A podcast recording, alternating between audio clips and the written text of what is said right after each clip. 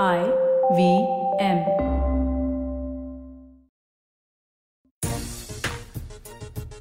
नमस्कार, सलाम, good morning. आप देख रहे हैं हमारी ये स्पेशल पेशकश खेल नीति और आज हम बात करेंगे एक ऐसे कप्तान की जो इंस्टाग्राम पे बहुत फेमस हैं, जो लगातार कभी अक्षय कुमार बन जाते हैं, कभी सलमान खान बन जाते हैं, तो कभी अलग अलग आप बॉलीवुड के हीरोज की नकल करते हैं, आप उनको देख सकते हैं।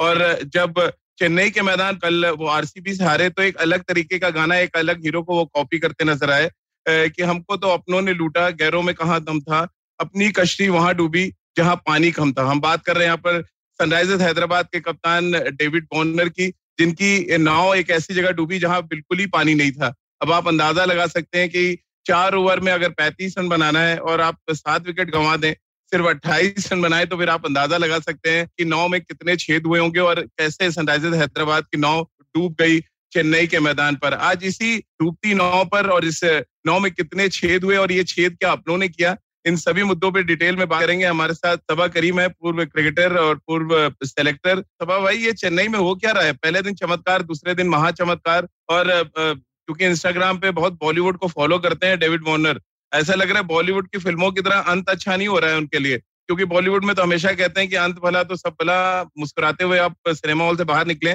लेकिन मैदान से मुस्कुराते हुए सनराइजर्स हैदराबाद के कप्तान बिल्कुल नहीं निकल पा रहा है। बहुत बड़ा धक्का है ये सनराइजर्स के लिए। और मुझे तो ताज्जुब ये भी हो रहा है, अब राजीव के आ, आ, कुछ सीखने को मिला नहीं है सनराइजर्स को। एक एक दिन पहले जो मैच हुआ था, जिस तरह से केकेआर हारी थी मुंबई इलेवेंस के विरुद्ध, वहां से कुछ भी सीखा नहीं सनराइजर्स ने और फिर से वही गलती दोहराई जो केकेआर के बल्लेबाजों ने दोहराई थी। जहां पर आपको स्ट्राइक रोटेशन की जरूरत है, जहां पर आपको सिंगल्स लेने की आवश्यकता है, वहां पर आप फिर से बड़े बड़े शॉट्स खेलने चले गए। एक ओवर में अगर आप तीन विकेट गवा देंगे तो फिर दबाव तो बढ़ता ही जाएगा। और अंत में कल के मैच में भी कुछ वही हुआ। कुछ अगर आप समय देंगे मुझे राजीव, तो मैं एक बहुत ही अच्छा वाकया बयान करता हूँ। महाभारत में जब द्रौपदी का स्वयंवर हो रहा था और जब अर्जुन की बारी आई, तो उनके पहले ऋषि मुनि जो थे वहां, उन्होंने उनसे अर्जुन से पूछा कि एक वॉरियर, एक एक, एक, एक लड़ाकू के पेरेंट्स कौन होते हैं? तो अर्जुन ने कहा कि लड़ाकू के पेरेंट्स सिर्फ रीजन और इंट्यूशन होते हैं। तो फिर उन्होंने पूछा तो इसमें माँ बाप कौन है? तो उसने कहा कि जो बाप है वो रीजन है। उन्होंने पूछा क्यों? क्योंकि रीजन का मतलब यही है कि रीजन एक फादर है, क्योंकि वो हमेशा लड़ाई के लिए तैयार रहता है, वो कभी भी गिरना चाहता नहीं है, वो हमेशा मैदान में तैयार होकर उतरता है। फिर पूछा कि माँ कौन है? तो उन्होंने कहा कि माँ है इंट्यूशन। कि इंट्यूशन होने पर आपकी प्लानिंग सही होती है, आप आगे के बारे में सोच सकते हैं और उस हिसाब से फिर आपने आप अपने लक्ष्य तक पहुंचते हैं। मुझे लगता है कि अगर ये सवाल क्रिकेटर से पूछा जाए, विशेष करके बल्लेबाज से, तो जवाब यही होना चाहिए कि उनके पेरेंट्स भी रीजन और इंट्यूशन है। रीजन का मतलब है आप तैयार है लड़ाई करने के लिए, पर इंट्यूशन, माँ बहुत जरूरी है आपके लिए, तभी तो आप प्लानिंग कर पाएंगे, आगे क्या होने वाला है उसको आप पढ़ पाएंगे और उस हिसाब से फिर आपकी तैयारी रहेगी और उस हिसाब से आप आगे चलकर मैच जीतेंगे, जो ना तो केकेआर ने किया ना तो सनराइजर्स ने।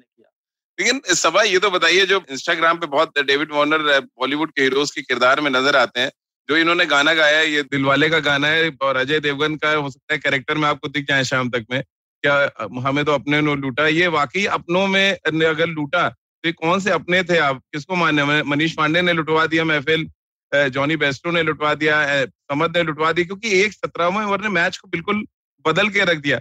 शहबाज अहमद की गेंदबाजी पे बात करेंगे, लेकिन ये क्या आपको लग रहा है वाकई अपनों ने लूटा सनराइजर्स हैदराबाद को? अपनों ने लूटा है राजीव, और क्या कहा जाए इसमें। तो मुझे यही यही हालत ही हुई है, पिछले मैच में भी वही हुआ था, कल के मैच में भी यही हुआ। आप खुद गलती कर रहे हैं। यहाँ पर ऐसा भी नहीं था कि कुछ अनप्लेबल डिलीवरीज डाल दी थी शाहबाज अहमद ने कि आप बीट हो गए और आप आउट हो गए। यहाँ पर गलती आप नहीं की, आप ही बड़े बड़े शॉट्स खेलने गए जब उसको वहां पर आवश्यकता थी नहीं। और ये हम लोग कितनी बार बात कर चुके हैं, आजकल के खिलाड़ी जो है, जो मॉडर्न डे जो बल्लेबाज है राजीव, वो चाहते हैं मैच को फिनिश करना बड़े बड़े शॉट्स खेलकर, और हर बार खास करके चेन्नई जैसे विकेटों पर वो पॉसिबल नहीं है। पॉसिबल ये है कि आप शांति के साथ, इंटेलिजेंस के साथ एक रन दो रन एक रन दो रन लेकर आप तैयार रहिए और फिर अंत में आसानी से आप मैच जीत जाइए। मुझे लगता है ये ग्लोरी शॉट्स खेलने के चक्कर में अपनों ने लूट लिया फिर से सनराइजर्स को। शाहबाज अहमद का बड़ा डिसेप्टिव रोल है इस समय आरसीबी में, मैं सब देख पा रहा हूँ। बंगाल से वो खेलते हैं, उनको top of the order batting कराया विराट ने, नंबर तीन पे बल्लेबाजी करते हैं, सडनली उनको बॉलिंग दे दी जाती है, दो ओवर डालते हैं, सात रन तीन विकेट। ये सरप्राइज पैकेज के तौर पे शहबाज अहमद को देखा जाए और एक्चुअली लग रहा था कि मैन ऑफ द मैच वो बनने के हकदार है, और आपको लग रहा है एक ओवर और उनको देना चाहिए था जो उन्होंने उनको दिया नहीं गया और मैच ऑलमोस्ट फंसा दिया था उन्नीसवें ओवर में। देखिए, शाहबाज अहमद पिछले साल आरसीबी से ज्यादा मौका मिला नहीं था, हालांकि उनका जो पिछला सत्र गुजरा है बंगाल के लिए वो लाजवाब रहा है। बंगाल ने जो रणजी ट्रॉफी फाइनल तक जो का जो रास्ता तय किया था उसमें शाहबाज अहमद का बहुत ही बड़ा योगदान रहा है। उसके बाद व्हाइट बॉल क्रिकेट में भी उन्होंने अच्छे तरह से प्रदर्शन दिखाया है, तो वहीं से मुझे लगता है कि आरसीबी ने उनको पिक किया है। अच्छी बात यह है कम से कम इस साल उनके ऊपर ज्यादा भरोसा दिखाया जा रहा है और एक एक हैंडी बल्लेबाज हैं वो राजीव। पिछले बार उन्होंने रणजी ट्रॉफी मैचेस में बहुत ही यूजफुल पारियां खेली थी, तो मुझे लगता है कि इन सब चीजों को बारीकी से देखा गया और इसी वजह से इस बार ज्यादा मौका मिल रहा है शाहबाज अहमद को। दोनों मैचेस में उनको प्रमोट किया गया, उनको लगता है कि एक लेफ्ट हैंडर है जो शानदार शॉट्स लगा सकता है, बड़े बड़े शॉट्स को खेल सकता है। इसके साथ साथ गेंदबाजी में भी बहुत ही सटल तरीके से विराट कोहली ने शाहबाज अहमद को इस्तेमाल किया। अब अंत में मुझे लगता है कि विराट कोहली का दिमाग बहुत सेट है, उनको पता है कि उनके डेथ बॉलर्स कौन हैं और इसीलिए मुझे लगता है कि एक्स्ट्रा ओवर और डलवाया नहीं। क्योंकि स्पिनर के सामने एक प्रॉब्लम ये भी हो जाती है कि एक अगर बड़ा शॉट्स लग गया तो सारे के सारे इक्वेशन जो है वो खत्म से हो जाते हैं। जो शाहबाज अहमद का काम था उन्होंने कर दिया, तीन इंपॉर्टेंट विकेट मिडल ओवर्स में आके मिडल ऑर्डर के बल्लेबाजों को आउट कर दिया, तीन बड़ा विकेट ले लिया, उसके बाद उनका काम खत्म हो गया। अब वापस आ गए हैं आप अपने डेथ ओवर स्पेशलिस्ट के पास, तो मुझे लगता है कि ये रणनीति मेरे हिसाब से सही थी और अंत तो यही है ना कि भाई आप, आप मैच जीत गए। बिल्कुल ना सबा, सिराज ने जिस तरह की गेंदबाजी शुरुआत में की और हर्षल पटेल ने जैसे मैच को फिनिश किया, खासतौर से हर्षल पटेल क्योंकि इंडिया कैप है नहीं उनके पास, और जिस तरह का वेरिएशंस वो दिखा रहे थे और स्लोअर ऑफ स्पिनर्स डाली उन्होंने, कुछ गेंदें फुल टॉस जरूर हुई ड्यू फैक्टर की वजह से उनसे, लेकिन ओवरऑल अगर आप देखें चार ओवर में पच्चीस रन दो विकेट लेना और पर्पल कैप उनके पास है जो दिखा रहे हैं कंसिस्टेंट तौर पे वो गेंदबाजी कर रहे हैं और आरसीबी टॉप पर है तो उसमें बड़ा रोल है हर्षल पटेल का। हाँ, और एक बात साफ नजर आ रही है राजीव के कई सारे ऐसे अनकैप्ड प्लेयर्स हैं भारत में जिनका प्रदर्शन धीरे धीरे बढ़ता जा रहा है। ये जो इन्फ्लुएंस है मुझे लगता है बहुत अच्छी बात है भारतीय क्रिकेट के लिए। हर्षल पटेल बेहद कॉन्फिडेंस के साथ वो इस समय गेंदबाजी कर रहे हैं और विराट ने पोस्ट मैच कॉन्फ्रेंस में भी यही कहा कि उन्होंने ट्रेड इसीलिए किया था दिल्ली कैपिटल से क्योंकि उनको लगता था कि हर्षल पटेल को वो एक शानदार डेथ ओवर बॉलर के रूप में इस्तेमाल कर सकते हैं। तो इन दो मैचेस में वो वो क्षमता दिखाई है हर्षल पटेल ने और इसीलिए यहाँ पर आरसीबी और विराट कोहली उनको बैक कर रहे हैं। और मुझे लगता है कि ये इसका बहुत बड़ा कारण है जितने सारे डोमेस्टिक मैचेस ये सभी प्लेयर्स खेल रहे हैं राजीव, इतने सारे टी ट्वेंटी मैचेस हो रहे हैं, Vijay Hazare white ball cricket हो रहा है, तो इन सभी प्लेयर्स को जो अनकैप्ड प्लेयर्स है उनको भी अब अभ्यास हो गया है कि टाइट मैचेस में अंडर प्रेशर किस तरह से गेंदबाजी करनी है या फिर किस तरह से बल्लेबाजी करनी है। तो इसका बहुत बड़ा उदाहरण है हर्षल पटेल या फिर शाहबाज अहमद। बिल्कुल, और सनराइजर्स हैदराबाद की तरफ से आपको लग रहा है कहाँ गलती हुई क्योंकि छियानवे फॉर टू थे और सडनली आप देखें तो सात रन शॉर्ट रह जाते हैं। कैसे आप देख रहे हैं उनका बैटिंग यूनिट लगातार दो मैचेस सनराइजर्स हैदराबाद फेल कर चुकी है सब अभी तक। देखिए, इसके पहले वाले मैच में तो नजदीक आ गए थे, करीब दस रन से हारे थे, पर आ, मुझे हमेशा ये लगता है राजीव कि विकेट अगर आ, कठिन है जिस तरह का चेन्नई का सरफेस है तो जो सेट सेट बैट्समैन उसी को मैच जिताना होगा।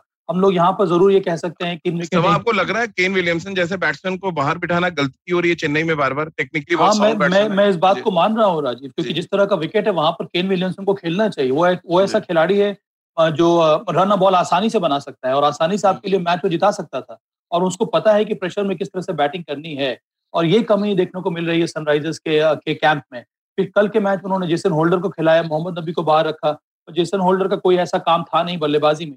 वहां पर अगर आप एक इंडियन बॉलर के साथ खेलते और केन विलियमसन को अंदर खिलाते तो मुझे लगता है ज्यादा फायदा मिलता सनराइजर्स को। इसीलिए मुझे लग रहा है कि जो सेटल प्लेयर है, अब कल के मैच में देखिए डेविड वार्नर और Manish Pandey, David Warner out हो गए तो कम से कम मनीष पांडे को ये मैच जिताना चाहिए था, एक छोर पर कम से कम उनको खड़ा रहना चाहिए था क्योंकि नए खिलाड़ी अगर आएगा उसके लिए परेशानी बहुत ज्यादा हो जाती है इन टफ विकेट्स में बैटिंग करना और रन चेस करना। कल के मैच में भी वही हुआ, केकेआर वाले मैच में भी वही हुआ। तो इस समय ये जो बात कर रहे हैं उसी को थोड़ा आगे मैं अगर कंटिन्यू करूं, टॉप तीन चार बैट्समैन कंट्रीब्यूट कर रहे हैं और सडनली सिंगल डिजिट में सारे नंबर आ जा रहे हैं। ऐसा लग रहा है कि मैं मोबाइल नंबर एक देख रहा हूं तीन या चार नंबर बैट्समैनों के साथ। क्यों ये, ये हो क्यों रहा है? पिच बहुत ज्यादा डिफिकल्ट होती जा रही है चेन्नई की या हम कंडीशंस को अडॉप्ट नहीं कर पा रहे, हम जरूरत से ज्यादा अटैकिंग जोन में बैटिंग करना चाहते हैं क्या पूरा माजरा? क्योंकि दो बैक टू बैक मैचेस और सडनली आखिर के पांच ओवर में एक जीतने वाली टीम हार जाए जो मैच जीतते हुए लग रही है, तो फिर ये सवाल खड़ा होता है कि आखिर पिच में ऐसा क्या है या बल्लेबाज जरूरत से ज्यादा गलती कर रहा है। मुझे लगता है कि जैसे ही बॉल पुरानी हो रही है राजीव, यहाँ पर रन्स बनाना बहुत कठिन होता जा रहा है, बड़े शॉट्स खेलना बहुत मुश्किल हो जा रहा है, टाइम करना बड़ा कठिन होता जा रहा है। धीमी गति से बॉल आती है, अगर आप पेस निकाल कर बॉलिंग करें तो और भी ज्यादा कठिनाई बढ़ जाती है बल्लेबाज के लिए। और यही बात विराट कोहली ने भी कही। मुझे लगता है कि बहुत ज्यादा जरूरी है कि मिडिल ओवर्स में जब बॉल पुरानी हो गई है तो आपके पास कम से कम एक या दो सेट प्लेयर्स हों बल्लेबाजी करते हुए, तभी आप गेम को आगे बढ़ा सकते हैं। और इसी इसी वजह से मुझे लगता है ग्लेन मैक्सवेल की जो कल पारी थी, इतने कठिन कंडीशंस में जहां पर बॉल थोड़ी बहुत घूम रही थी, बॉल विकेट बहुत ज्यादा स्लो हो गया था, वहां पर अंत तक उन्होंने इंतजार किया और इसी वजह से उन्होंने बहुत ही बहुमूल्य रन अपने टीम के लिए जोड़े। तो कुछ उसी प्रकार की बल्लेबाजी करनी होगी, आपको थोड़ा सा समय लेना होगा बड़े शॉट्स खेलने के लिए, जो कि कल ग्लेन मैक्सवेल ने किया। मुझे लगता है कि कई बार पुरानी गेंद के सामने जो नया बल्लेबाज आता है उसके ऊपर दबाव बढ़ जाता है, वो आते ही बड़े शॉट्स खेलने का प्रयास करता है और मुझे लगता नहीं है कि ये नीति सही है, इससे फायदा मिलने वाला नहीं है, विशेष करके चेन्नई जैसे विकेट्स पे। तब आपने मैक्सवेल की बात की तो मैक्सवेल ने एक और चीज कर दिया कि जो एक चेन चली आ रही थी पिछले पांच मैचों से कि भारतीय खिलाड़ी मैन ऑफ द मैच बनेंगे, उस चेन को उन्होंने तोड़ दिया जिस तरह की बैटिंग उन्होंने की। और अच्छी बात आरसीबी के लिए है कि दुनिया भर के लोग क्रिटिसाइज कर रहे थे मैक्सवेल को जब आरसीबी ने लिया अपनी टीम में। पहले मैच में उनका अच्छा कंट्रीब्यूशन, दूसरे मैच में वो मैन ऑफ द मैच बन जाते हैं। ये आरसीबी ने कौन सा वैक्सीन दे दिया इनको कि जिसकी वजह से अचानक मैक्सवेल बिल्कुल मैक्सवेल करते नजर आ रहे हैं? मुझे लगता है राजीव कि आरसीबी ने ग्लेन मैक्सवेल को खरीदने के पहले ऑस्ट्रेलिया की जो वाइट बॉल की जो टीम है, ऑस्ट्रेलिया की जो टी ट्वेंटी की टीम है, वहां पर ऑस्ट्रेलिया के जो कोच हैं वो किस तरह से ट्रीट करते हैं ग्लेन मैक्सवेल को, वहां से बहुत कुछ सीख ली है। और इसी वजह से मुझे लगता है कि अब आरसीबी को वो फॉर्मूला कुछ हद तक मालूम हो गया है कि ग्लेन मैक्सवेल इतने शानदार प्लेयर हैं, बिग शो है उनका नाम, बिग मैच विनर हैं, उनको किस प्रकार से इस्तेमाल किया जाए। और वही यहाँ पर आरसीबी कर रही है मैक्सवेल के साथ। उनके ऊपर जो स्पॉटलाइट है इस समय है नहीं, स्पॉटलाइट अभी भी एबी डिविलियर्स और विराट कोहली के ऊपर है और उनको सिर्फ एक सपोर्टिव रोल के लिए रखा गया है, तो उनके ऊपर दबाव कुछ भी नहीं है। वो दोनों महान मैच विनर्स के बीच में सैंडविच होकर बल्लेबाजी कर रहे हैं। और ग्लेन मैक्सवेल के लिए अच्छी बात यह है कि उनके बाद जो आने वाला खिलाड़ी है वो है शॉर्टर फॉर्मेट का या फिर मॉडर्न डे क्रिकेट का सबसे बड़ा ग्रेट एबी डिविलियर्स। मुझे लगता है कि दबाव थोड़ा बहुत कम है इस समय ग्लेन मैक्सवेल के ऊपर और इसी वजह से वो निरंतरता जो है उनकी बल्लेबाजी में देखने को मिल रही है। और अभी भी अर्ली डेज है ये राजीव, देखना ये कि आने वाले समय में ग्लेन मैक्सवेल किस तरह से परफॉर्म करते हैं, पर कम से कम शुरुआत अच्छी मिली है ग्लेन मैक्सवेल को। यहाँ की लग रहा है खातिरदारी ज्यादा पसंद आ रही है बेंगलुरु की। मुझे लग रहा है कि विराट कोहली की दोस्ती उनको पसंद आ रही है। बिल्कुल, चलिए अब आज के जी जी मैं, मैं ये कह रहा था विराट कोहली ने बहुत पहले ही ये भाप लिया था कि मुझे ग्लेन मैक्सवेल को लेना है। जब ऑस्ट्रेलिया गई थी भारतीय टीम तभी विराट कोहली ने ये बात छेड़ दी थी ग्लेन मैक्सवेल के साथ। जी जी हाँ, फोटो वगैरह शेयर करना शुरू कर दिया था मैक्सवेल ने आरसीबी के जर्सी के साथ। और सब आप दूसरे मैच में जाएं जो मतलब आज जो मुकाबला खेला जाएगा उसके बारे में बात करें, उससे पहले एक जो बड़ा इंटरेस्टिंग बयान दिया विराट ने मैच जीतने के बाद। उन्होंने कहा कि रोहित की बुक से उन्होंने काफी कुछ सीखा, जिस तरह से मुंबई इंडियंस ने कमबैक किया और मुकाबला जीता केकेआर के खिलाफ। ये रोहित शर्मा की कप्तानी को लेकर बहुत ज्यादा चर्चा होती है जब वो कोई ऐसा फंसा हुआ मैच जीते हैं। विराट अभी भी कप्तानी के लिहाज से आईपीएल की हिस्ट्री में वो जगह नहीं बना पा रहे, क्या रीजन आप देखते हैं? अब रोहित का जिक्र किया तो रोहित की चर्चा शुरू हो जाएगी, विराट की कप्तानी छूट जाएगी कहीं। राजीव, बहुत कुछ सीखने को मिल रहा है विराट कोहली को। हम लोगों ने इंडिया इंग्लैंड सीरीज में भी देखा था कि वो डीप में फील्डिंग कर रहे थे, Rohit Sharma inside the circle fielding कर रहे थे। तो मुझे लगता है कि ऑब्जर्व करने का समय मिला है विराट कोहली को। और एक और अंतर जो मुझे इस बार विराट कोहली की कप्तानी में नजर आई है पहले दो मैच, वो है कि थोड़ा बहुत शांति के साथ वो कप्तानी कर रहे हैं।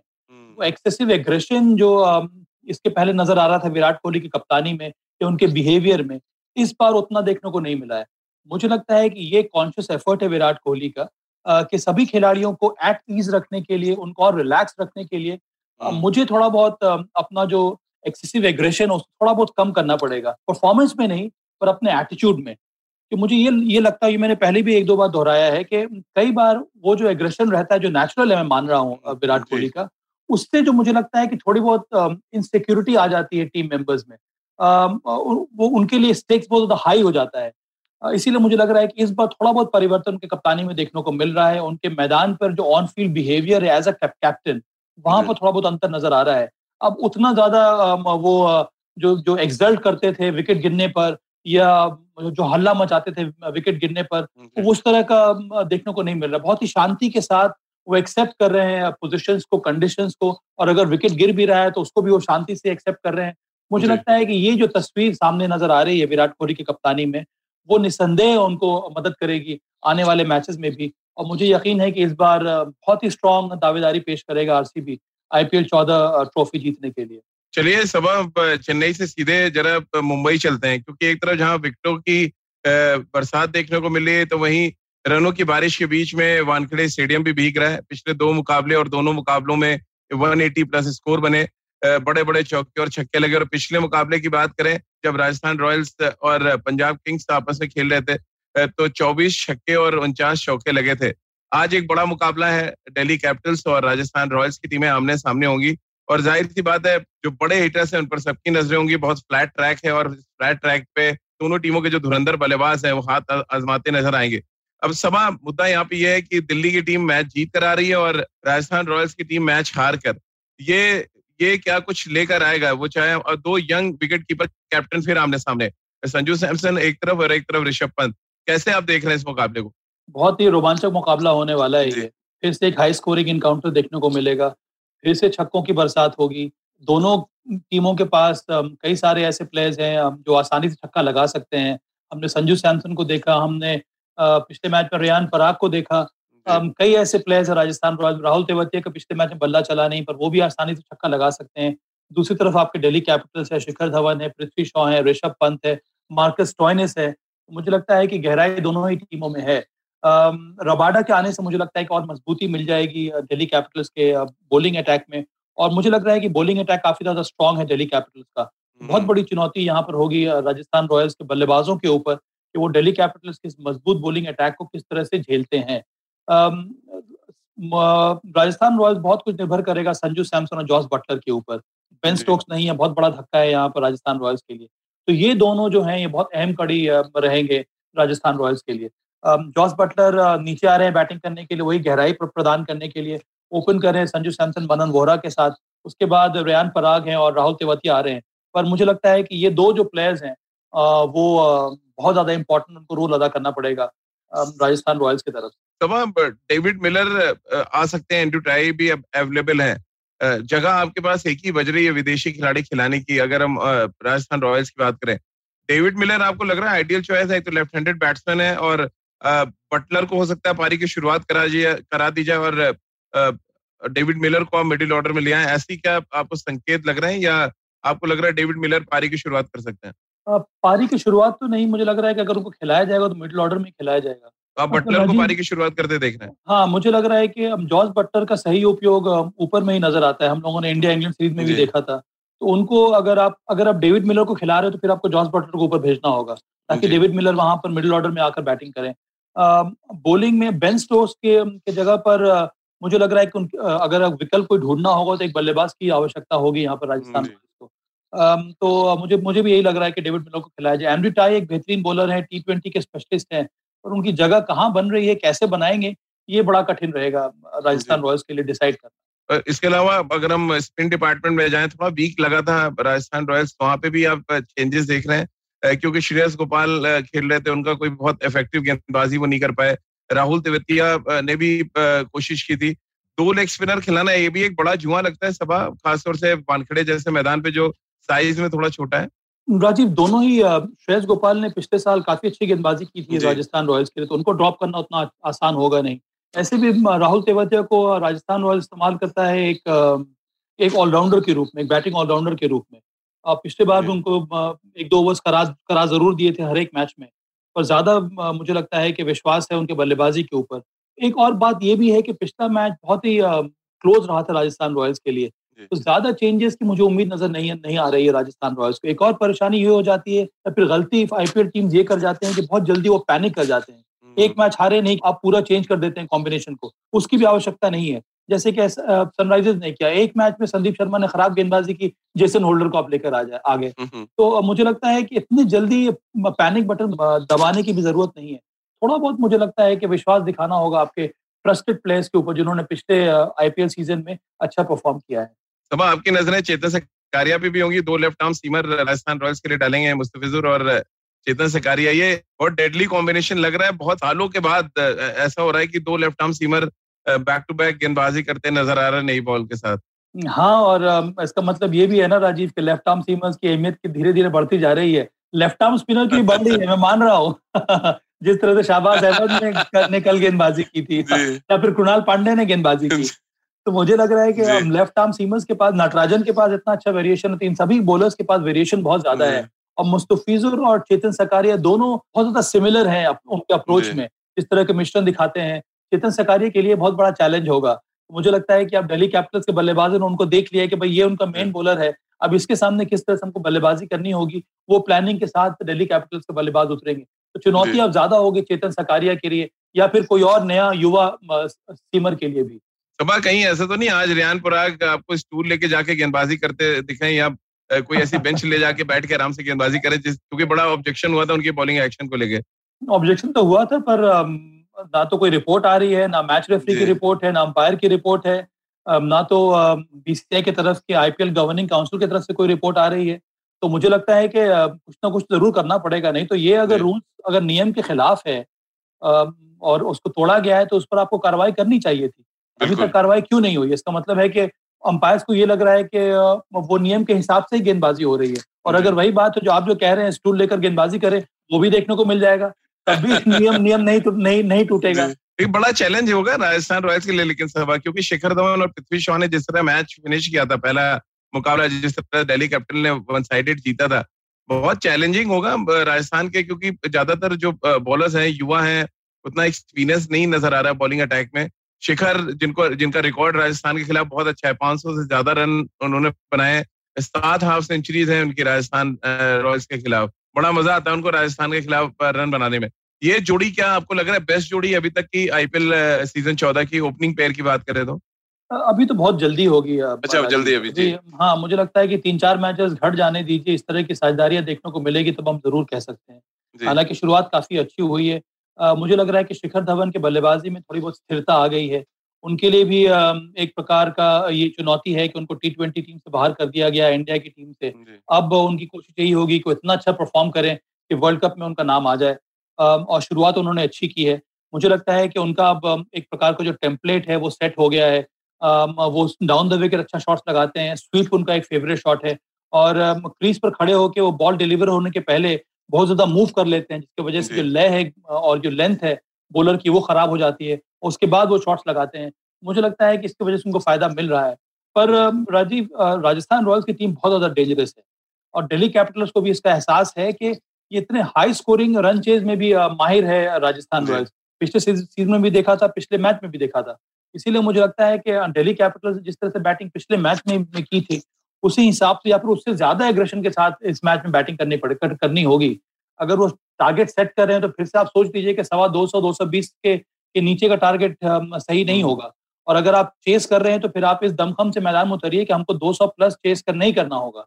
उस तरह की स्ट्रैटेजी के साथ दिल्ली कैपिटल्स को मैदान में उतरना होगा। सवा दो बड़े इंपॉर्टेंट प्लेयर दिल्ली कैपिटल्स के, एक तो अजिंक्य रहाणे जिनको नंबर तीन पे बैटिंग करने का था लेकिन ऋषभ पंत सडनली आ गए कूद के, स्पाइडरमैन है वो तो कहीं भी जा सकते हैं जिस तरह की वो इन दोनों इंस्टाग्राम पे वीडियो डालते हैं।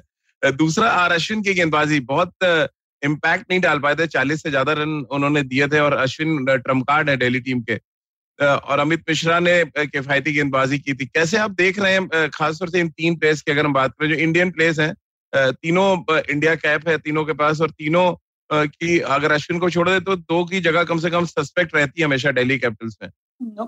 हाँ राजीव, पर हमको ये भी नहीं भूलना होगा कि विकेट कितना अच्छा है वानखेड़े का, यहाँ पर स्पिनर्स के लिए बहुत कठिन हो जाता है, आप किस तरह से बीट करेंगे बॉलर को, ना घुमाव है, विकेट को प्रेस करके बैट्समैन खेल सकता है, तो आप जो भी वेरिएशन ट्राई करते हैं वो उसमें कामयाबी मिलती नहीं है स्पिनर्स को।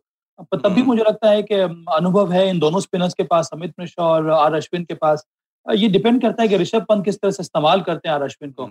मुझे लगा कि पिछले मैच में चार ओवर एक साथ ही करा देना वो उचित नहीं था, वहां पर एक एक ओवर का स्पेल अगर आप डालेंगे तो बल्लेबाज को सेटल होने में थोड़ा समय लगता है।